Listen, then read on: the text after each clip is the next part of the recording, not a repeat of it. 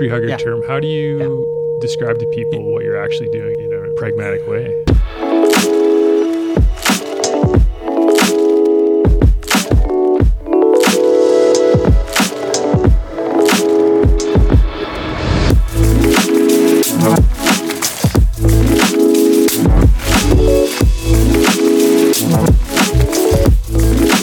Greetings. This is episode number 20 of the Rose Bros podcast, where the idea is to connect with other entrepreneurs, athletes, and cool people in general. All the while, enjoying a nice cup of Rose Bros coffee. This episode, Mike Rutherford and I sat down with Jim Cormack of EnerNext for part two of the Eco Capitalism series sponsored by Rundle Eco Services. EnerNext is a boutique, legal, and advisory platform focused on energy, clean tech, and sustainability. Jim has 25 years of energy experience and is a seasoned energy expert. Hey, Trev. Good to be sitting down and socially distancing while enjoying a great cup of Rose Bros Smooth Sumatra Dark. Really excited to talk to Jim today. He's a very enthusiastic, well spoken, experienced ESG expert, and really stoked to hear what he has to say today. This EcoCap series is a result of the original podcast that we did, episode 16, a couple weeks ago. And the response that we got back from that podcast was so favorable, and there was request to continue on for further ESG information. I'd like to thank everybody for doing that. It's very overwhelming that had such a great response. Thanks for listening.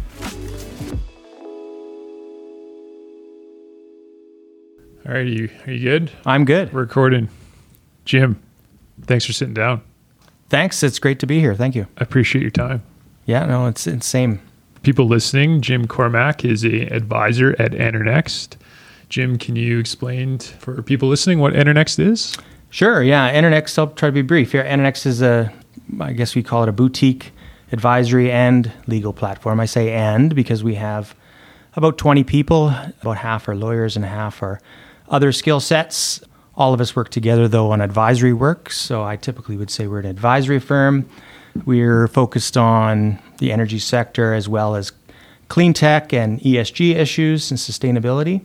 More practically, we advise businesses in, in the energy and technology development sectors. And what else would I say about EnerNext? Um, it's as a bit of quick background. We started about three, three and a half years ago, and three and a half years ago there was about five of us, and we've grown to 20 in the last three years. And it's a it's a really strong team of people. The the strength is our people. We've got lots of senior level hands-on experience and what makes us uh, good at what we do, I think about the joke we often uh, tell internally about the, the many wounds that we've all received in our careers, and I think that makes us good at uh, being pragmatic about advice for our clients. A little bit about yourself. How did Yeah. you get into the industry, starting EnerNext and whatnot? Yeah. How did that come about? So it started three and a half years ago with EnerNext, where I met a, a small group of men and women who were uh, at the same point in their careers trying to advise companies independently. And we just, it was as simple as we believed that together we would be able to offer a bigger, a bigger service offering.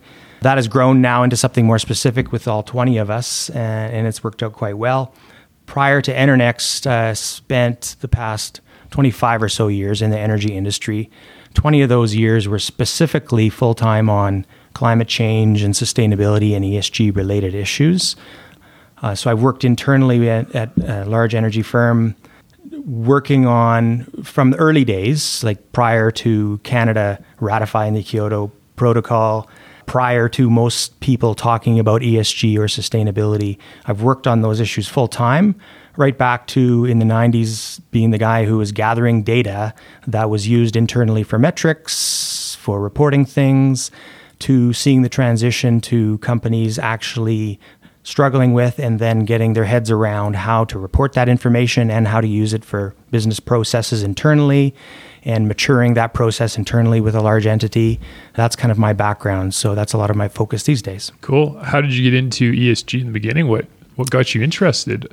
Yeah, well, it, it was just a bit of a coincidence, actually, to be honest with you. The role I had prior to getting involved in the topic of sustainability, which now is often referred to as ESG. Yeah. Back to the 90s, I mentioned earlier, I was I was working in operations for oil and gas operators, and I was I was the guy who would, had had his finger on all the data. I was the guy collecting and calculating and doing the calculations. And and when environment departments, I can talk, I guess, generically because the company I worked for wasn't alone in this. Most companies were similar back then. When environment groups were tasked with thinking about this new topic of GHG and climate change, as well as sustainability topics, many of the folks that had historically worked in those environment groups hadn't spent a large portion of their career actually doing operational stuff and collecting actual data. So I just got pulled in that way. And early on in my career, I think it came out that I was good at taking operational complex things and describing them in a more generic way. And that grew into then being able to do the public disclosures for companies when it came to climate change related things and or sustainability. So you learned on the job more or less. Did you do a yeah. degree in environmental sustainability or anything like that? No, no, no. My background is is clearly in operations and prior to the late 90s I had no environmental background whatsoever which is quite interesting because I ended up leading environmental departments and groups doing compliance work for environmental tasks, leading projects on um, getting their environmental permits, etc. Mm-hmm. But I but I don't have a background in that, so no, it's all learning on the job. So this was Calgary in the 80s and 90s, a little different than it is today. Did you notice the ESG theme popping up in Calgary, or were you kind of the lone wolf in this subject? No, I, wasn't a lone wolf for sure. I was an early entrant, I would call it, yes, into that, but it, but it wasn't me. I got, like I kind of indicated earlier, I was pulled into the into that movement. And frankly, since day one, I've always thought of the whole sustainability thing, and and even more specifically, environmental issues like climate change. I've always thought of it as what companies do anyways and what we think about anyways. So my, you know, my training back to the 80s and 90s was about operational excellence and and figuring out how to methodically and systematically analyze information so that you could make efficiency improvements and and I see environmental issues as exactly the same and I always have. So uh, more and more people these days think of it in those terms, and less people thought of it that way and kind of uh, thought it was a unique standalone thing. But it never really was. Mm-hmm. Thinking about how to improve environmental issues or any other ESG topics is all about systematically analyzing and assessing what you have, mm-hmm. figuring out what you want to get to, mm-hmm. and then figuring out how to do that those are pragmatic descriptions coming from yourself, but I think a lot of people view ESG as kind of a hippie term or a yeah. tree hugger yeah. term. How do you yeah. describe to people what you're actually doing in a pragmatic way? Well, so so let me start with a bit of a definition because I that's a, I'm a systematic thinker, so I like to start at the top with a definition. So so I think of ESG. It's, it's a systematic way of stress testing the ongoing decisions that are made by any business and then communicating the results in a way that, that adds value back to the stakeholders of that business. That's how I would define ESG. And then if I was to go a bit a bit deeper, I think ESG and the reporting of sustainability metrics, et cetera, it's, it's actually fundamentally about the ability of an organization to, to simply create value for itself. My experience strongly shows, I believe strongly, that it's a process that actually pays for itself. It's not an extra thing, it's not an extra cost, it's a process that pays for itself. And and if I was to get into some of the stereotypes, I would say it's it's not about greenwashing. Uh, if I was to be blunt, it's yeah. it's it's not about it's not even about saving the world from impending climate doom. Right. If I was to say that, it's not about that. It, it's not about being reactive, and it's it's especially not about pandering to the loud the loud minority voices, which many people get caught up in when it comes to ESG. It's when you focus on it, it's and you assess it. It's about the organization's internal processes for managing things in a, in a complex world, and that's all it is. Which is interestingly, it's something that all organizations actually already do. Sometimes people view it as spending extra money that doesn't help the bottom line. How do you explain to leaders and perhaps shareholders that you're actually helping the bottom line? Yeah, a couple of thoughts on that one. I go back to what I just said a second ago when I when I mentioned that that my experience strongly shows that it's a that going through an assessment process internally with an ESG lens is a process that always pays for itself.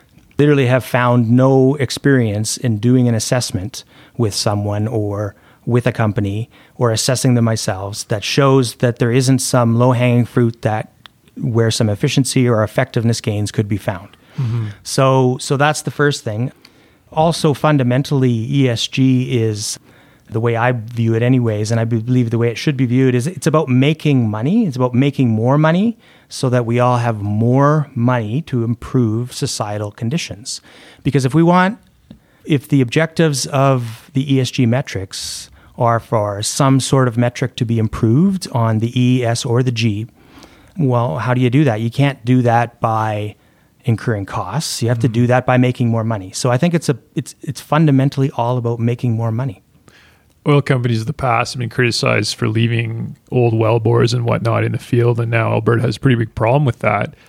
Do you think that problem could have been avoided economically if we just paid attention more to taking yeah, care of the environment? Th- that's not a black and white, easy to answer question. I, I, I would just say that back to the the description and the definition of ESG is some companies, I believe, already do a really, really good job of internally assessing all of their wells and how they're managing their wells going forward.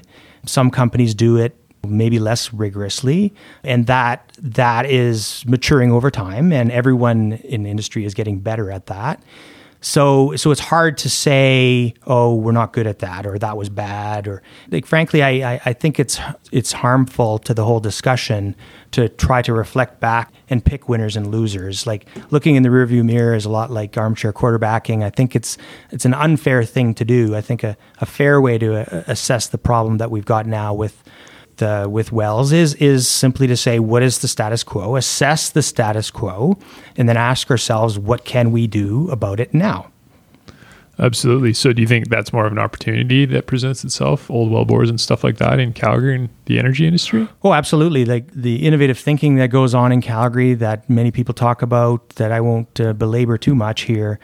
Everyone who works in the energy industry in Calgary knows there's a lot of a lot of smart, intelligent, innovative thinkers. Calgary is very much an entrepreneurial place. Alberta is. So, so I think of it as an absolute opportunity. I, I don't for a second think of the well issue as being some sort of problem. I don't think it's a problem at all. I think it's a great opportunity. Have you seen companies that are taking ESG into consideration, building it into their business model, and actually making a profit? Absolutely. Without picking on anyone, because I don't want to, because there's a lot of good leaders in the, in the world in, in ESG. Just generically, I would say that back to my earlier point, that everyone I've seen assess ESG metrics, track the information, then is armed with the information to make better internal business decisions. And simply having information to make better business decisions is what every business manager tries to, you know, uh, espouses to and, and looks for. So theoretically, anyways, with that definition, all businesses are moving towards improvements on their ESG standards quite naturally. Almost without looking, it's happening. Do you think that it's been a change in society in the last 10 years, five years? When did this all start to change? I think it's been a general trend forever. Like if you look back even further and and think about financial disclosures, if you look back 100 years, financial disclosures were pretty much non-existent.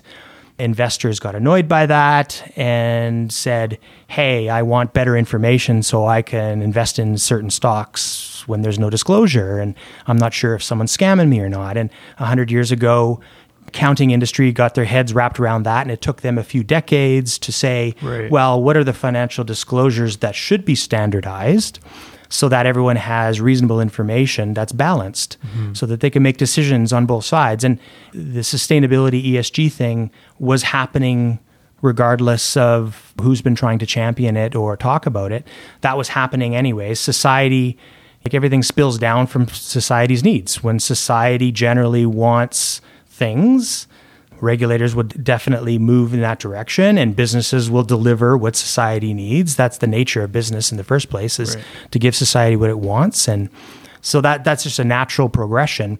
And in the last 20 years there's just been a lot of lingo and a lot of complexity and, and detail added to how that should be done. And, and, you know, without getting into too much of the, the academic arguments about what should be or shouldn't be those standards, it's happening naturally. What I will say that's confusing to many people about the whole concept of ESG and sustainability is that that academic argument, which is sometimes loud and and sometimes on the extremes, that argument sometimes takes over what's really happening in the middle naturally, anyways.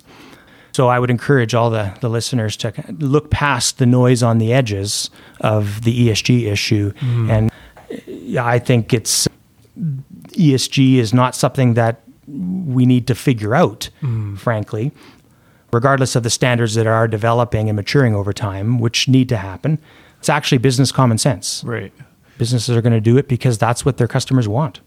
Because the critic would point to the fact that sometimes it's hard to quantify these things in ESG, aka environmental, social governance. But if you can point to a liability reduction on the balance sheet, for instance, that's obvious. Yeah. Have you seen companies using examples like that?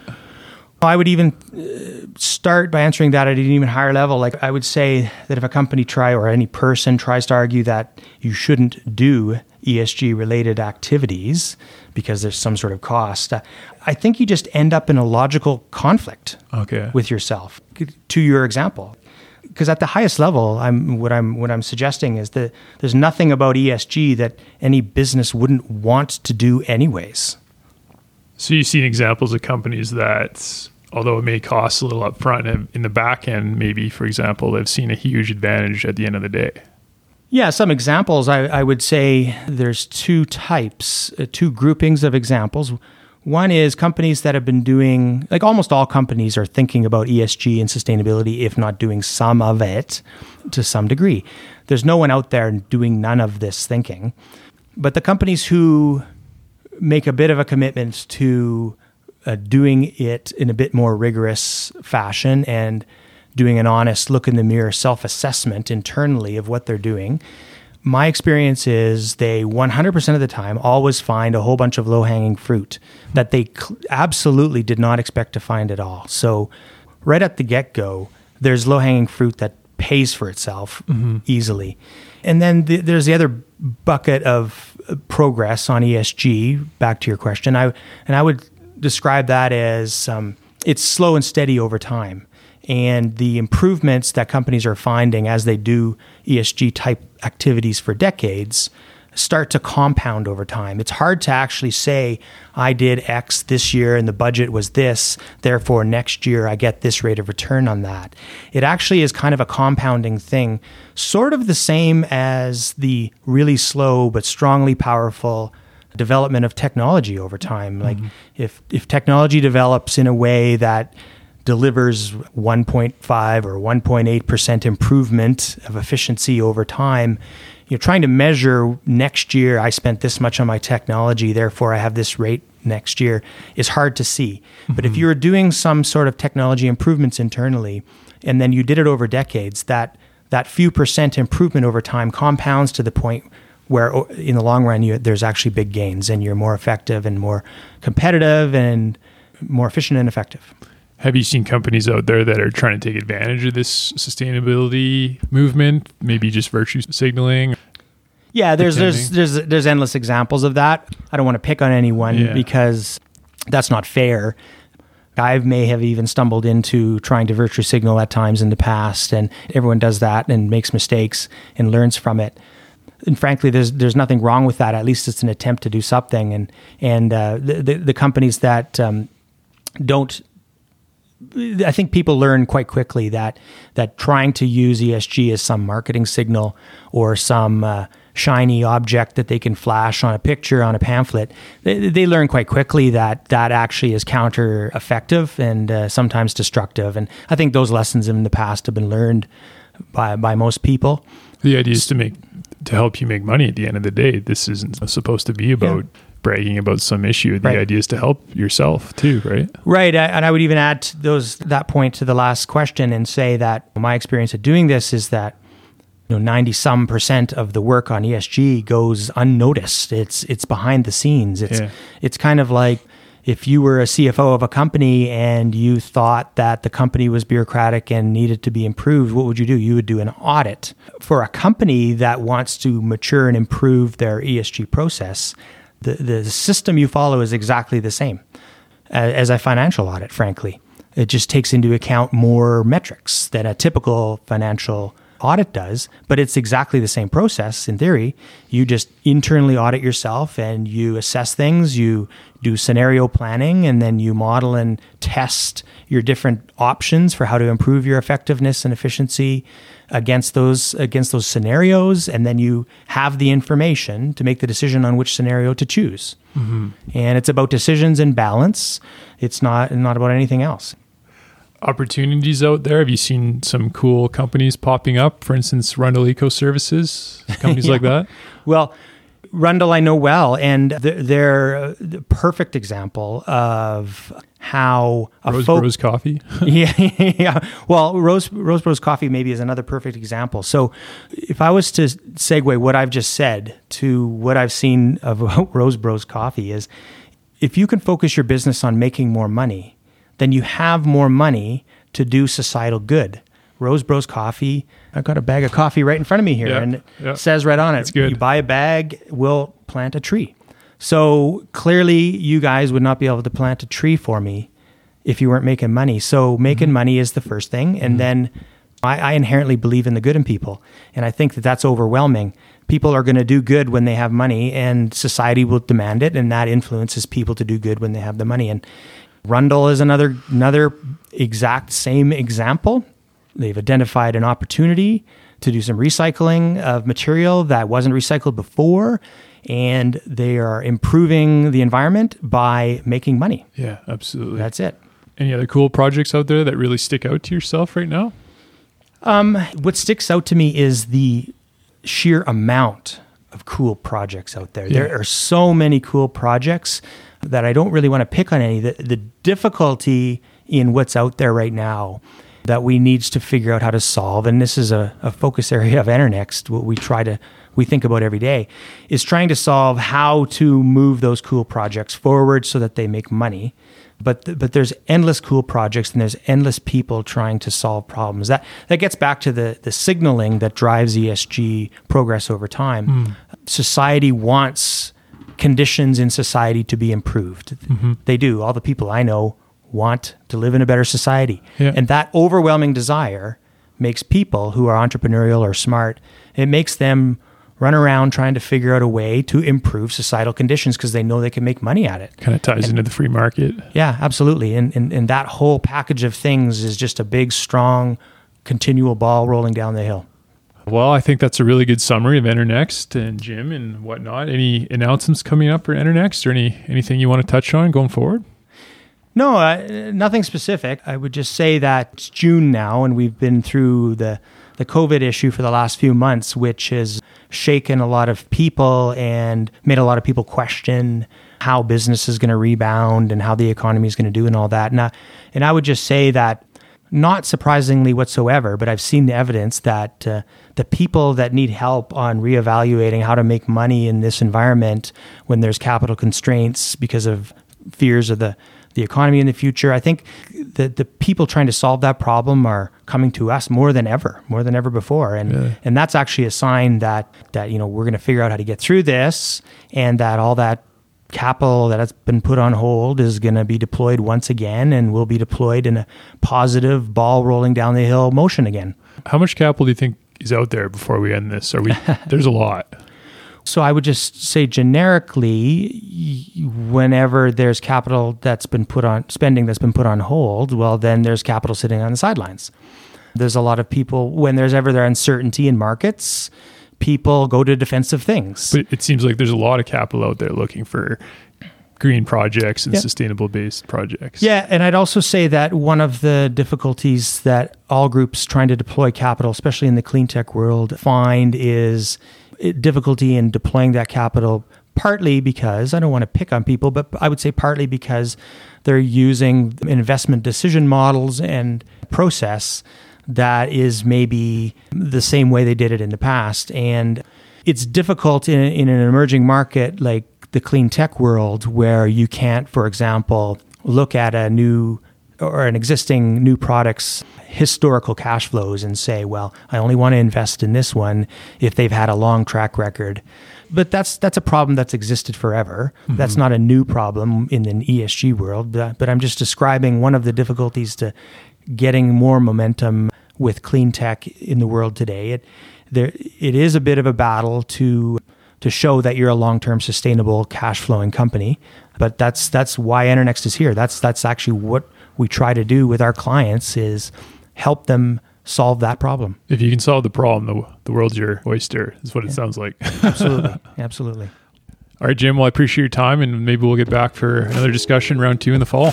Absolutely. This was a lot of fun. Thanks for inviting me, and uh, I love talking about this topic. Big thanks to Mike at Rundle also. Thanks, Mike. All right. Trev, that was great. Just as advertised. Jim, great job. Thanks for coming on. And for your time, we'd like to give you a couple bags of the Rose Bros Smooth Sumatra Dark, as well as a copy of our friend Terry Etam's End of Fossil Fuel Insanity book. Enjoy. Hey everyone, thanks for listening. Hopefully you enjoyed the show. If you liked what you heard, head over to rosebros.ca where we will have upcoming episodes. You can also find our coffee and chocolate there, where we plant one tree for every bag or bar sold through our partnership with One Tree Planted a non for profit organization focused on global reforestation. Otherwise, until next time, happy coffee drinking.